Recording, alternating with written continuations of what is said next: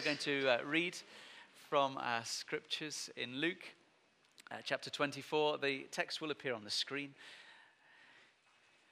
This is the, the point in the service. You're allowed to put your phones on and your iPads out and uh, turn to your various Bibles. We're going to read from uh, Luke chapter 24, verse 27. The context of the story is Jesus has risen and two of his followers are, haven't realized that, that Jesus is risen. And they're leaving Jerusalem, going to Emmaus because they're anxious, maybe they're fearful. And along the journey, they're, they're encountered by this guy. It happens to be the risen Jesus, but they don't understand it at that point. And we pick up here. It says, Jesus, after beginning with Moses and all the prophets, he, that's Jesus, explained to them what was said in all the scriptures concerning himself. As they approached the village to which they were going, Jesus acted as if he were going further, but they urged him strongly Stay with us, for it's nearly evening. The day is almost over. So he went in to stay with them. When he was at the table with them, he took bread, gave thanks, broke it, and began to give it to them. Then their eyes were opened and they recognized him. And he disappeared from their sight. They asked each other, Were not our hearts burning within us while he talked with us on the road and opened the scriptures to us? They got up and returned at once to Jerusalem. There they found the eleven and those with them assembled together and saying, It's true, the Lord has risen and has appeared to Simon. Then the two told us what happened on the way and how Jesus was recognized them by them when he broke the bread. Jesus is alive. Jesus meets with his people. We can be sure of that. The story of Luke tells us such things that post resurrection, he encounters his people through his Holy Spirit now and opens our eyes. We've been uh, journeying for the last number of months, exploring our vision statement at Chipping Campden uh, Baptist Church. It's, it's on this uh, banner over here of proclaiming Jesus Christ to people today, of making disciples, of building God's kingdom, of praying for revival, planting new churches, and reaching the nations. It's, it's kind of a really central aspect to who we are as a church, that we want to make Jesus known. He's not a secret just for us, He's good news for all people. And it's our task, whether as, as leaders or uh, as followers of Jesus, to witness to him and share our faith. We want to build disciples, make disciples, and pass on what we know. That it's not, again, just for the house group leaders or for uh, the youth leaders or junior church leaders. This is everyone. If you're a disciple, a follower of Jesus, our call is to make disciples. And we've explored some of that.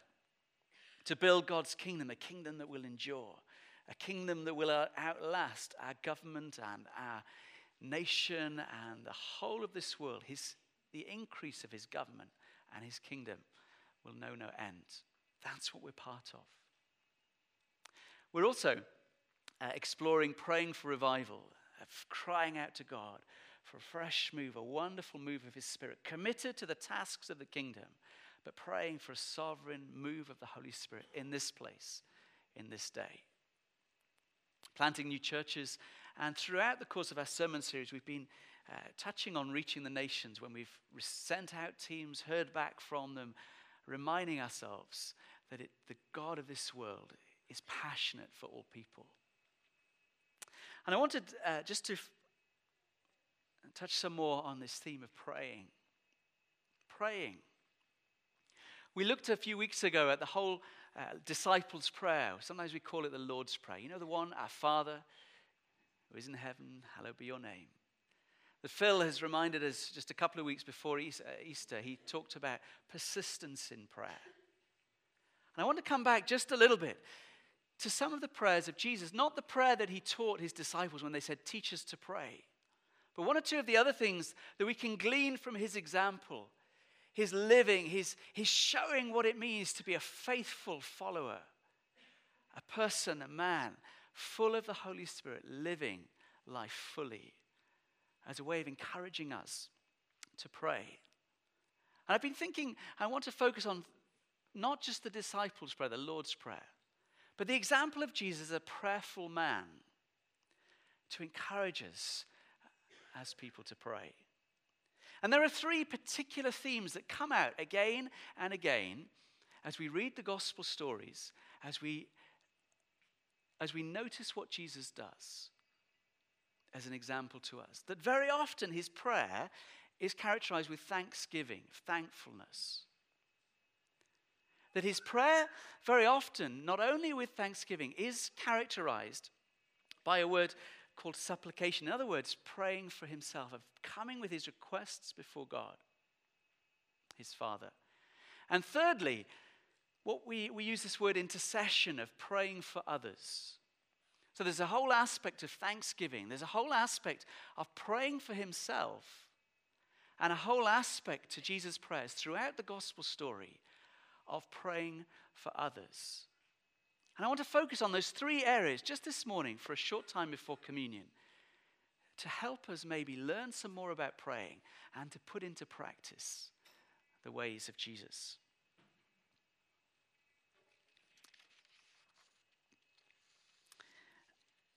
A prayer in the Jewish Passover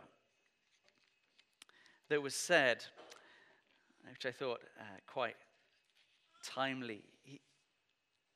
At Passover, Jewish people would pray, even if our mouths were filled with songs like the sea, our tongues with joy like its mighty waves, our lips with praise like the breadth of the sky, if our eyes shone like the sun and the moon, and our hands were spread out like the eagles of heaven, if our feet were swift as the hinds, that's the deer, we should still be incapable of thanking you adequately for one thousandth part of all the love you have shown for us. I wanted to, to read and begin our sermon with that, with that little prayer that Jesus prayed with the two disciples post resurrection. He talked about the scriptures and gathered together to eat. And as he broke bread, he gave thanks. That again and again, in the character of Jesus, this thanksgiving, this this honoring of God, this turning to God and saying, Thank you. And so often it was just in the stuff of life, of ministry, of, of him going and coming, of encountering people. And we hear recorded in the gospel stories what he utters and how he utters it. Prayers on the run, maybe. So in the feeding of the 5,000 and the 4,000, recorded in John 6, uh, chapter 6 and Matthew 15, then Jesus took the loaves and gave thanks and distributed to those who were seated. As much as they wanted, he did the same with the fish. Feeding of the 4,000, he told the crowd to sit down. Then he took the seven loaves and the fish, and when he had given, he broke them and gave them to the disciples, and they in turn to the people. Again, on the road uh, with the two, breaking bread, giving thanks. That it characterizes Jesus' life, of giving thanks, of, of stopping in the midst of life, and stopping in the humdrum, the busyness, the, the stuff that's going on. I mean, 5,000 and 4,000 men, plus the women, plus the children. That's a big crowd and a lot going on at once, isn't it? I mean, you could think that Jesus is distracted by, by getting them all to sit down in the right numbers and getting the disciples kind of geared up, ready to take out the baskets because they've got, not got much faith in about what's to happen. And everyone is hungry, lots of pressing. And in the midst of the busyness, the stress maybe of that circumstance, he just stops and gives thanks.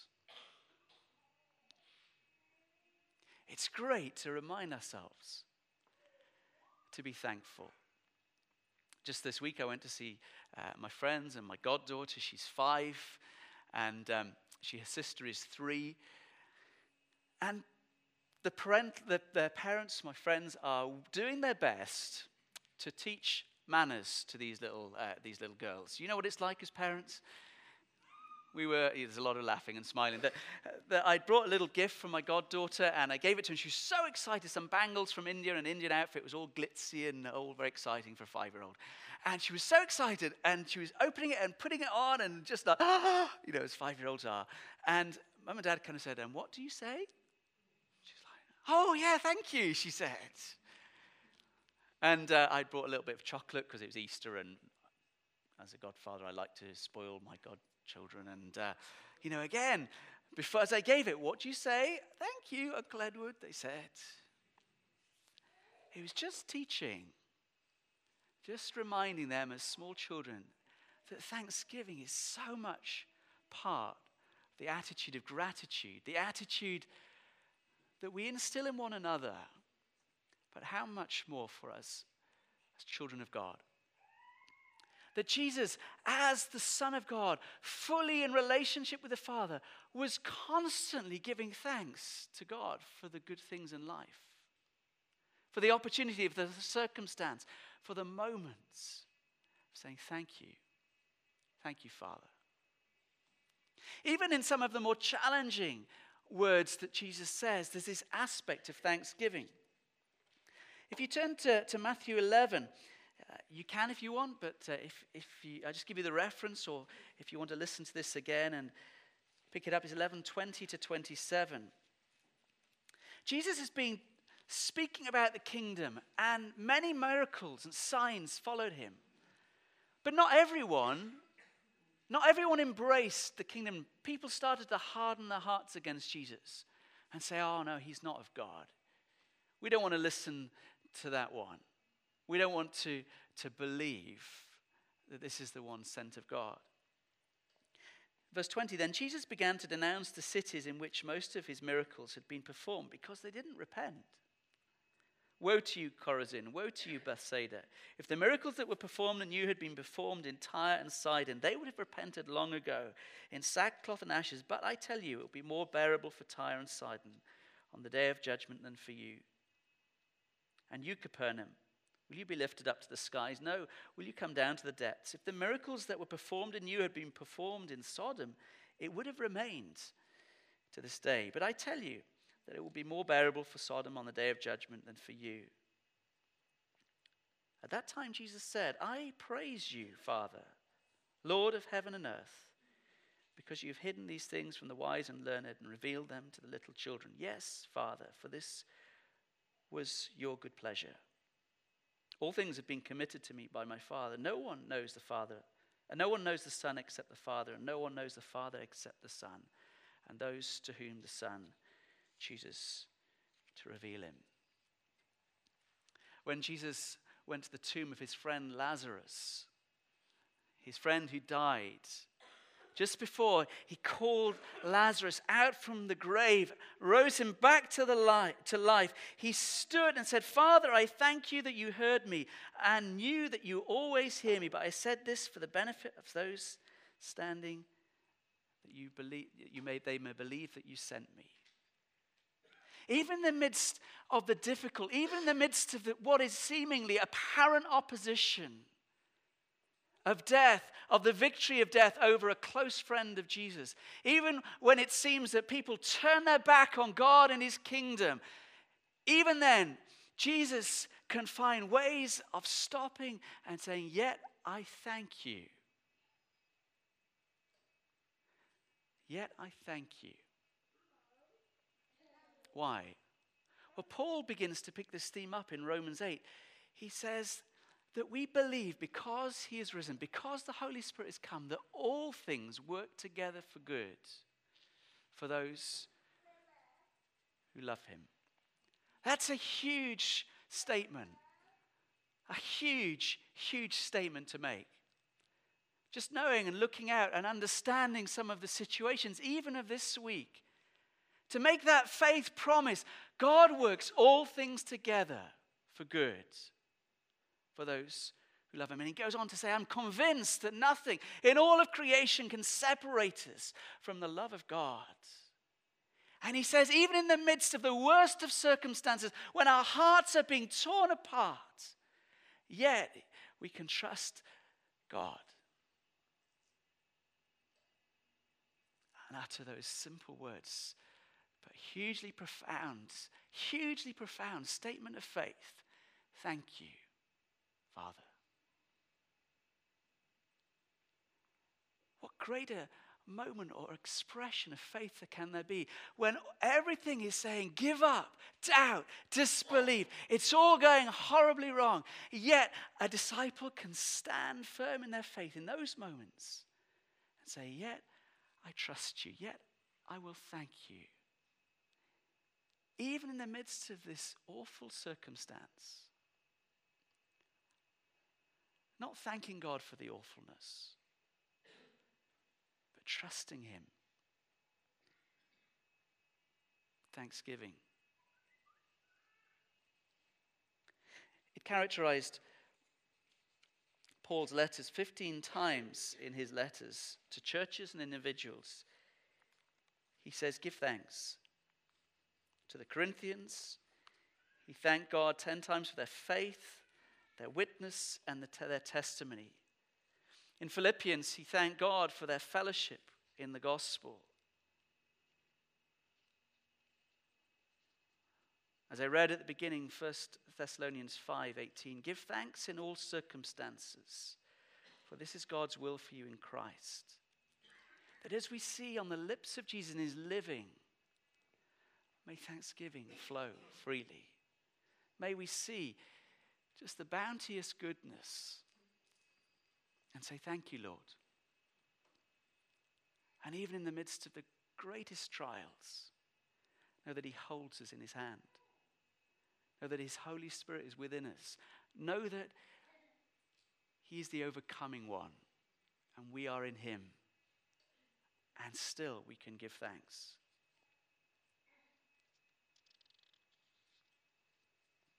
Spurgeon said this to give thanks to the name of God that is what it means to be his people. This command to give thanks runs right down the center of all Christian worship. I don't know if you know that hymn, Now Thank We All Our God.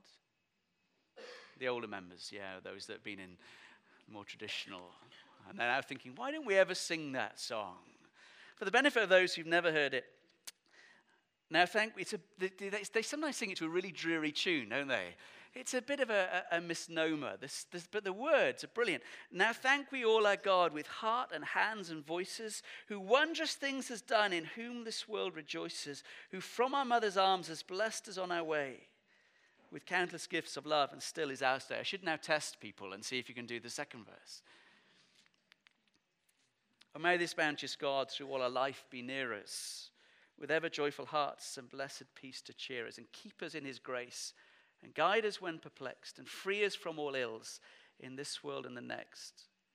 All praise and thanks to God the Father now be given, the Son and Him who reigns with them in highest heaven, the one eternal God, whom earth and heaven adore, for thus it was, is now, and shall be evermore. Do you know who wrote that? No, it was a chap called Right Country. Martin Rinkart. He lived in between 1856 and 1649. He lived in Eilenburg in Saxony. At the beginning of Thirty Years' War, you're thinking history lesson? The walled city of Eilenburg became, in this war, a refuge for political and military figures and fugitives. But as people flocked to this walled city as a safe haven, it got overcrowded and full. And a deadly pestilence and, pestilence and famine took hold. The armies that were opposing them overran it three times. This man, this hymn writer, this pastor, opened his home as a refuge for the victims. And even though he was often hard pressed to provide for his own family, during the height of the severe plague in 1637, Pastor Rinkart was the only surviving pastor in the town.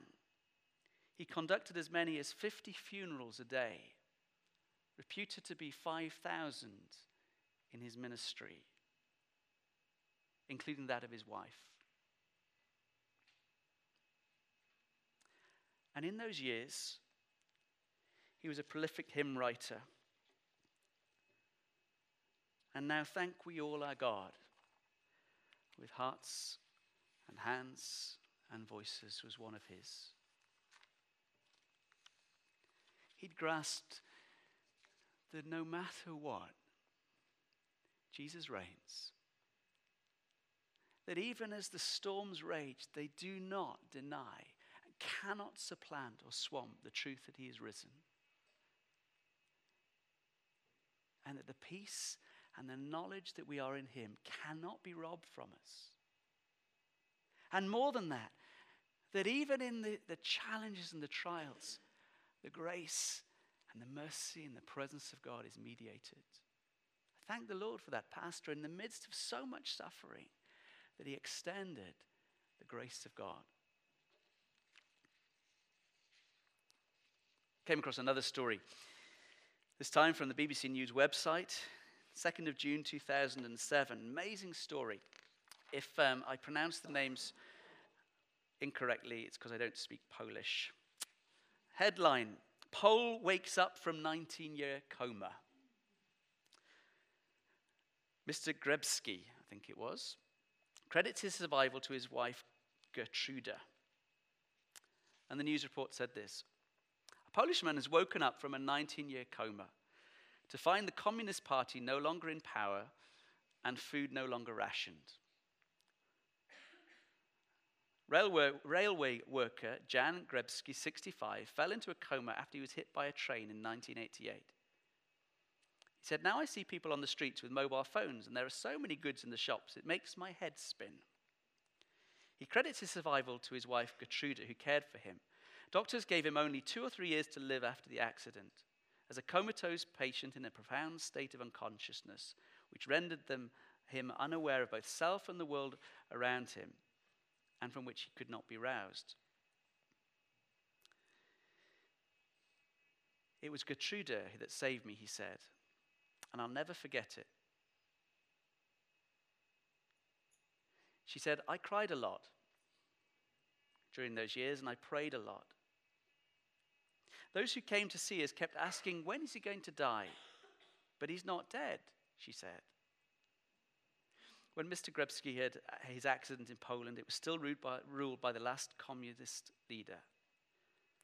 He said, When I went into a coma, there was only tea and vinegar in the shops. Meat was rationed, and huge petrol queues were everywhere. And then the communist bloc fell. Poland joined the NATO alliance in 1999 and European Union in 2004. He then said this at the end of the report What amazes me today is all these people who walk around with their mobile phones and they never stop moaning. I've got nothing to complain about.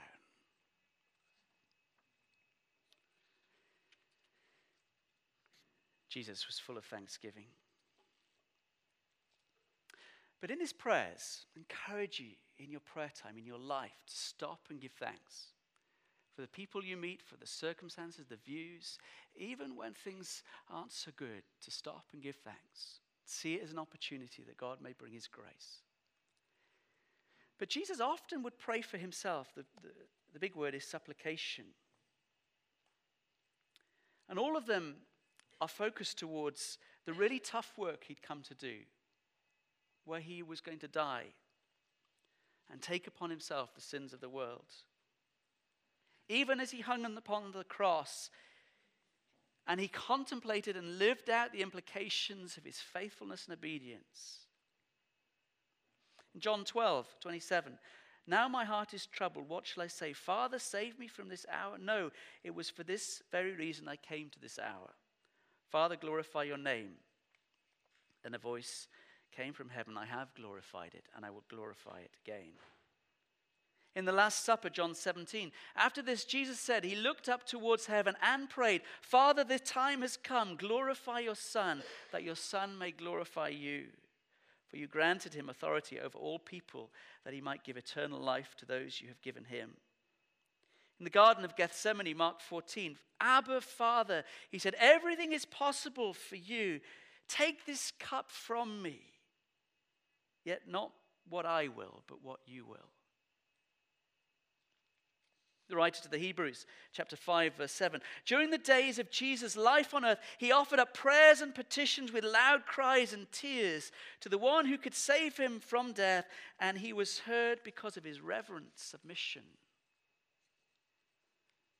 And even on the cross, Mark 15 34, at the ninth hour, Jesus cried out in a loud voice, Eloi, Eloi, lama sabachthani, which means, My God, my God, why have you forsaken me?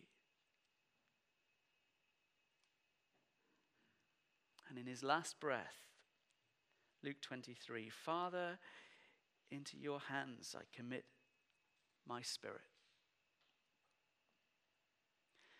Maybe the greatest temptation for Jesus was always to turn aside and avoid the cross.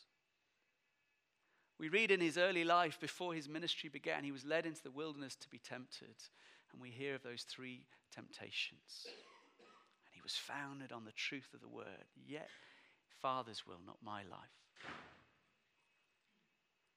But throughout his journeying, he prayed for himself. He prayed for others, yes, but he prayed for himself. We've got a lot to learn in that. How often do you pray for yourself?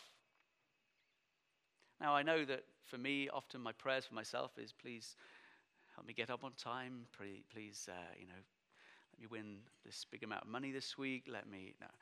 But you know what I mean? Sometimes there's that, the list of things. But Jesus points us to a, a different way of praying for ourselves.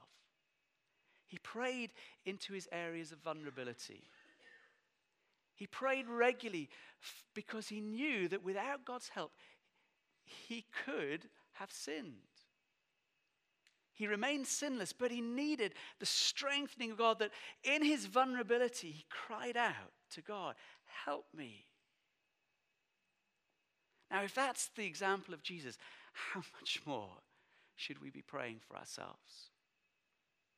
Do you, kind of in your prayer time, quiet time, your daily living, either set time aside or in, in the things that you face and you know that you struggle with, do you commit regularly to be praying and asking God to live His ways, not to fall, not to succumb, not to give in to temptation? Do you pray, cry out, put yourself before God's grace and mercy and say, Help me, Lord? Do you do that? Because I know for myself how easily I kind of get on life and I, I know my weaknesses and I try and forget them because I don't like focusing on them. Do you know that? I don't like it in myself that I, I'm full of pride, and, and I don't like it in myself that I'm so easily led astray in, in certain ways. I don't like it in myself that I forget God so easily. But I know when I examine what I pray, I don't make that a key focus in praying for myself. I'm a bit silly reminded as I've been looking at Jesus' prayers, I should pray for myself. Pray that in those moments, I'd see his way out and live faithfully and honorably. Richard Foster, great book, Celebration of Discipline, says in page 43 of it if you're unwilling to change, we will abandon prayer as a noticeable characteristic of our lives. If we're unwilling to change, we will abandon prayer as a notable characteristic of change. In other words, have you kind of settled with, with how you are, or you're still eager to be changed into Christ likeness? And that often means confronting the areas of vulnerability. Where is it that you know, as I'm saying that, that you've just fallen from living God's way? I'm not saying that to condemn you or to raise up guilt, but I am saying, know what your areas of weakness are and pray into them. Put them on the top of your prayer list. I need God's grace. Until this is changed in me, until this weakness becomes a way that I can stand securely in obedient submission to Jesus, I will pray into it daily.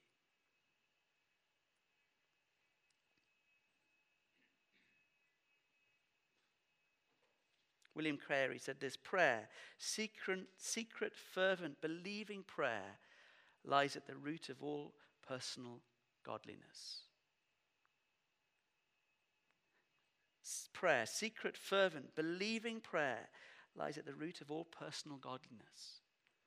In other words, to be holy, we need to be praying and asking God to root out that which is wrong, strengthen us.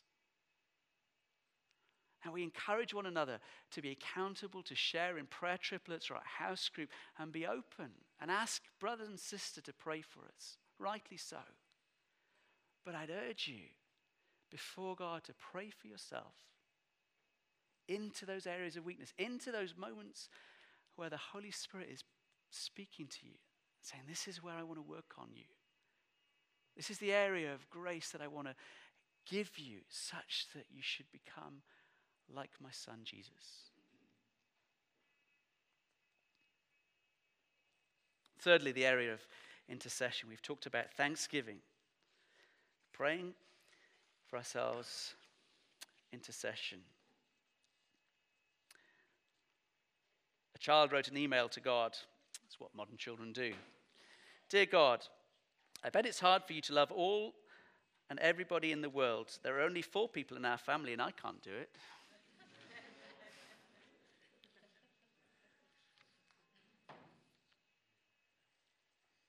We intercede. Jesus prays for Simon that he wouldn't give up when he would deny Christ. In John 17, he prays for his disciples and followers, and says for those who will come after him and believe in him. He prays for us. In Paul's letters, in 10 of his 13 letters, he says that he's praying for the people he writes to, crying out to God for them. Jesus is praying for us right now. Hebrews again 7:25 Therefore Jesus is able to save completely those who come to God through him because he always lives to intercede for them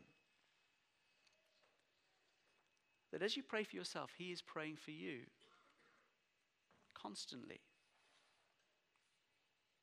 Intercession is a vital part of what we see Jesus praying for in the Gospels, praying for His friends, interceding. And I hope it becomes much more so for us. There's nothing like a crisis, is there, to prompt prayer? I don't say that glibly.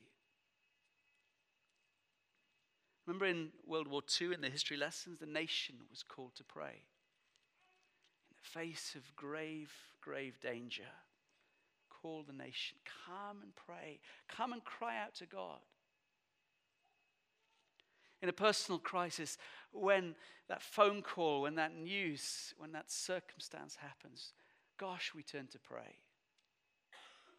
We mention it in Alpha often of how and why do we pray, and, uh, and everyone prays, I think, at some point. Even if people say they're atheists, they'll kind of say, well, what's there to lose?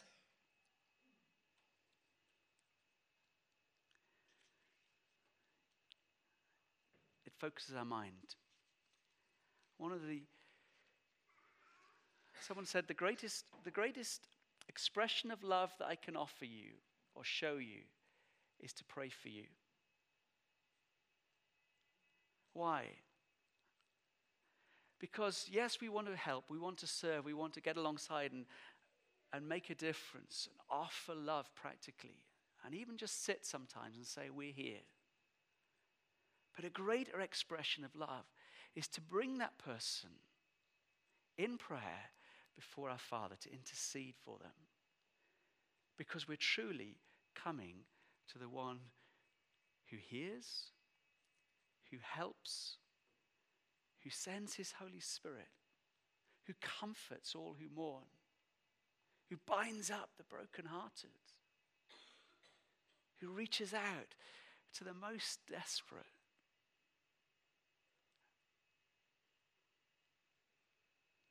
Someone once said, in the West, there's a, there's a bit of an apathy in intercession. Often stemming from, it's all okay, isn't it? Good NHS. Pension policies used to be all right, but probably maybe just. We might you know, grown a bit about the cold weather, but we've not got cyclones and tsunamis and And someone commented from another part of the world, what, it just seems that the Western church is apathetic. And the comment came back, yeah, because we don't see. In a crisis, course we pray. In that Boxing Day tsunami, in the crisis upon crisis, when we hear the news of someone who's just been devastated by news, course we pray. But the comment came back for the Western church, our eyes are closed. Church statisticians tell us 90% of our population in Britain, 70 million people, have little or no contact with Christians. And the comment he made is that the, church does not recognize that they will be Christless in eternity. 90%, my maths is not great, but that's a lot of people. Millions of people. Brothers and sisters, do we pray? We're praying for revival. We're praying for our hearts to be touched again, to say it matters. Hundreds and hundreds of people know not of Jesus. It matters for eternity, for now. People are lost.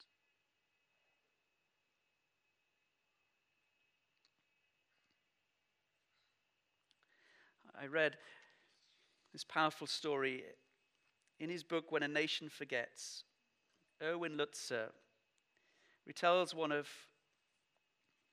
one of the stories about Christians in Germany in the Nazi era.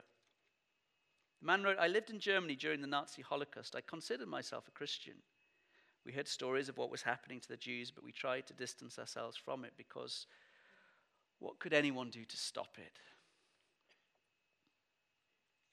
A railroad track ran behind our small church, and each Sunday morning we would hear the whistle in the distance and the wheels coming down over the tracks. We became disturbed when we heard the cries coming from the train as it passed by. We realized that it was carrying Jews like cattle in the cars. Week after week, the whistle would blow.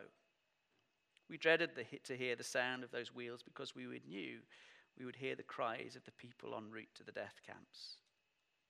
Their screams tormented us. We knew the time the train was coming, and when we heard the whistle blow, we began to sing hymns. By the, ta- by the time the train came past our church, we were singing at the top of our voices. If we heard the screams, we sang more loudly, and soon we heard them no more. Years have passed, and no one talks about it anymore, but I can still hear the train whistle in my sleep. God, forgive me Forgive all of us who called ourselves a Christian and yet did nothing to intervene.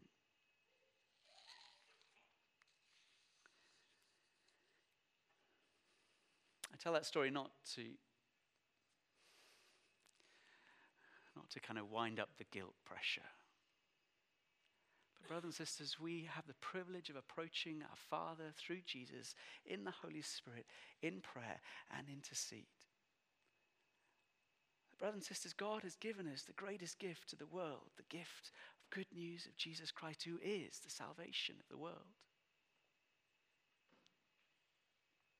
We're praying for revival. Part of our call and our belief as a church is to pray, Lord God, send your spirit that there should be a bounteous harvest again. We need that because in all our trying and all our work, our laborers, there doesn't seem to be a white harvest field, does there? Seems so hard to bring one to Christ. Lord, we need you. We're gathering together, setting aside one hour every month on a Monday evening from 7 to 8 to gather as a God's people and say, Lord, please do something new amongst us. And Phil and I are asking with the leadership team that we should all commit that hour, whether you can make it to Campden and gather together, or whether you're going to make that hour at home and turn off the telly and say, For this hour, I will intercede and cry out for this nation and this area and this people, and saying, Lord, change the course of this history. Open our eyes to the lost, please. Put that passion for the lost again within us. Or dare we sing our hymns too loudly and hear, not hear the cries?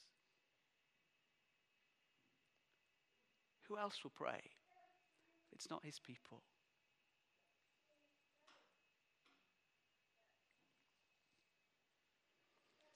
Earle Cairns, a historian, when speaking of revival, said prayer ranks first in the coming of revival. There cannot be revival unless Christians pray for it. Jesus prayed for it. He prayed. And there are many, many millions now who believe. May we see a great harvest. Let's pray. We come to this table, Jesus.